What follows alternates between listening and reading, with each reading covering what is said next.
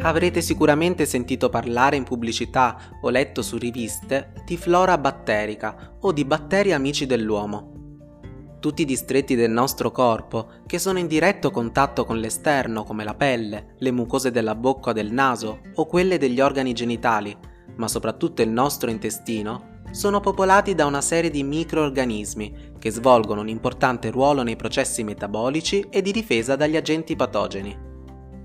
Questa popolazione con cui l'uomo vive in simbiosi non è fatta solo di batteri, ma anche di altri organismi come virus, funghi, lieviti e parassiti. È un vero e proprio ecosistema, il cui termine scientifico corretto è microbiota. Se microbiota è la denominazione corretta per identificare la popolazione di microorganismi, il termine microbioma, spesso utilizzato come sinonimo, identifica propriamente il patrimonio genetico contenuto nel DNA di tutti i microorganismi che fanno parte di questo ecosistema. Non esiste un ecosistema ideale uguale per tutti gli esseri umani. Ciascun individuo infatti possiede un microbiota, un microbioma unico, diverso da quello di chiunque altro, e influenzato da diversi fattori, quali l'età, la provenienza geografica, lo stile di vita e il tipo di alimentazione. In questa puntata di Dritti al Punto, con il dottor Marco Valente, nutrizionista e ricercatore nel campo dell'integrazione alimentare, parliamo del ruolo del microbiota intestinale e di quali sono le cause di una sua possibile alterazione.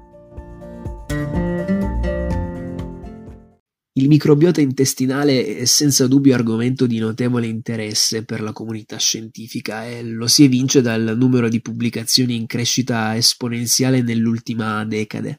Il microbiota intestinale innanzitutto svolge delle interessanti funzioni metaboliche, inoltre è in grado di uh, produrre vitamine uh, fondamentali per il nostro metabolismo come l'acido folico, la biotina, uh, la vitamina B12, la vitamina K, ma anche amminoacidi. Svolge inoltre funzioni protettive perché è in grado di difenderci da patogeni esogeni e stimola anche il sistema immunitario intestinale favorendone la crescita e la produzione di immunoglobuline IgA. Affinché il microbiota intestinale possa svolgere al meglio queste funzioni, è uh, fondamentale che l'intestino si trovi in uno stato di eubiosi, ovvero che tutti i microorganismi che sono presenti nel nostro apparato digerente siano in equilibrio tra di loro. Purtroppo questo però non sempre accade, uh, cattive abitudini alimentari, eh, l'abuso di alcol, magari l'esposizione ad inquinanti ambientali, l'uso e abuso di farmaci, eh, perché no, uh, alcune forme di allergia, eh, stress, infezioni e una certa predisposizione genetica possono compromettere questo equilibrio. E si parla in questi casi di disbiosi intestinale, dove si ha una riduzione della diversità di specie batteriche eh, nell'intestino, si ha un aumento dei microorganismi potenzialmente patogeni e una riduzione dei batteri che invece supportano la nostra salute.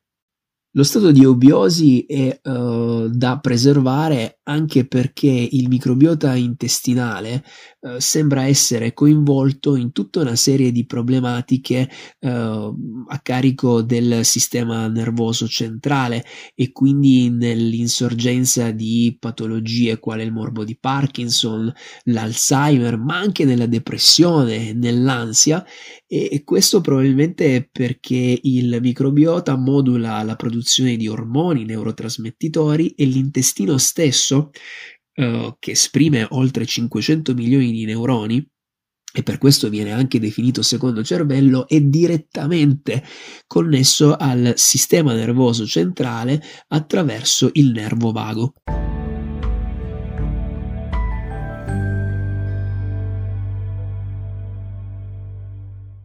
Gli antibiotici andando ad agire sui microorganismi possono intaccare anche la sopravvivenza di quei batteri buoni che popolano l'intestino, causando disturbi quali nausea, diarrea, stipsi, gonfiore e dolore addominale. Quando si verificano delle alterazioni delle normali funzioni del microbiota intestinale, il medico può prescrivere, insieme alla terapia antibiotica, degli integratori alimentari a base di probiotici, chiamati comunemente fermenti lattici. La dicitura fermenti lattici, però, indica solo una categoria ristretta di probiotici.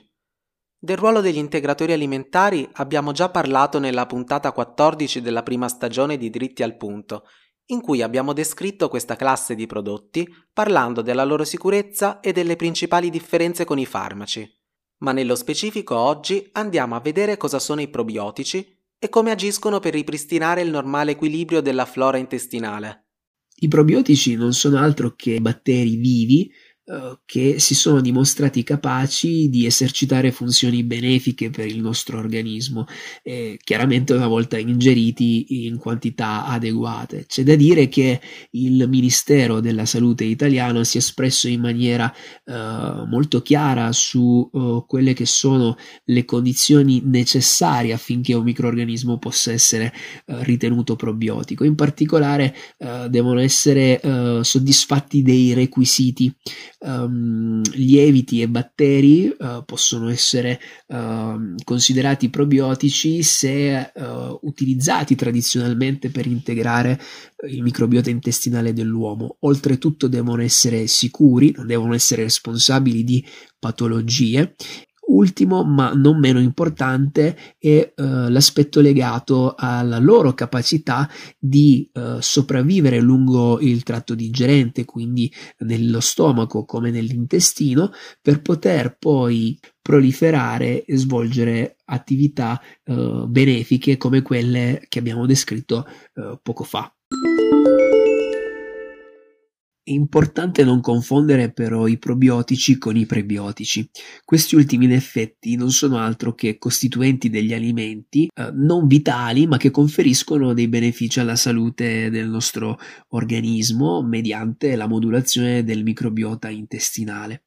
Spesso troviamo integratori alimentari che si basano sull'associazione di probiotici e prebiotici, quindi da una parte lieviti e batteri vivi e dall'altra fibre alimentari e mh, mm, l'idea è quella di fornire al nostro intestino da una parte il substrato energetico a sostegno del microbiota intestinale e dall'altra cellule vitali che possono colonizzare proliferare e svolgere tutta una serie di azioni benefiche.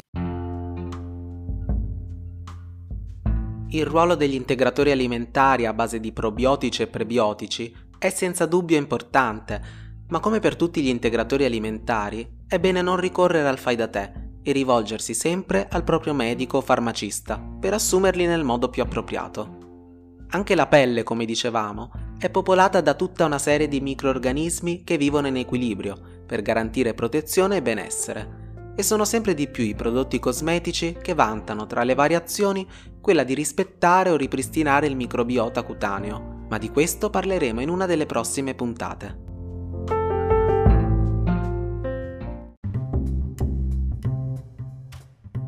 Cerca dritti al punto su Telegram e unisciti al canale per ricevere aggiornamenti e non perdere le prossime puntate. Puoi scrivermi sulla mia pagina Instagram GiovaTaf per eventuali dubbi, chiarimenti o curiosità. I podcast sono realizzati dal team di Unired, lo spin-off dell'Università di Padova, composto da docenti, giovani ricercatori e consulenti altamente qualificati, che hanno in comune la passione per la scienza e la comunicazione scientifica.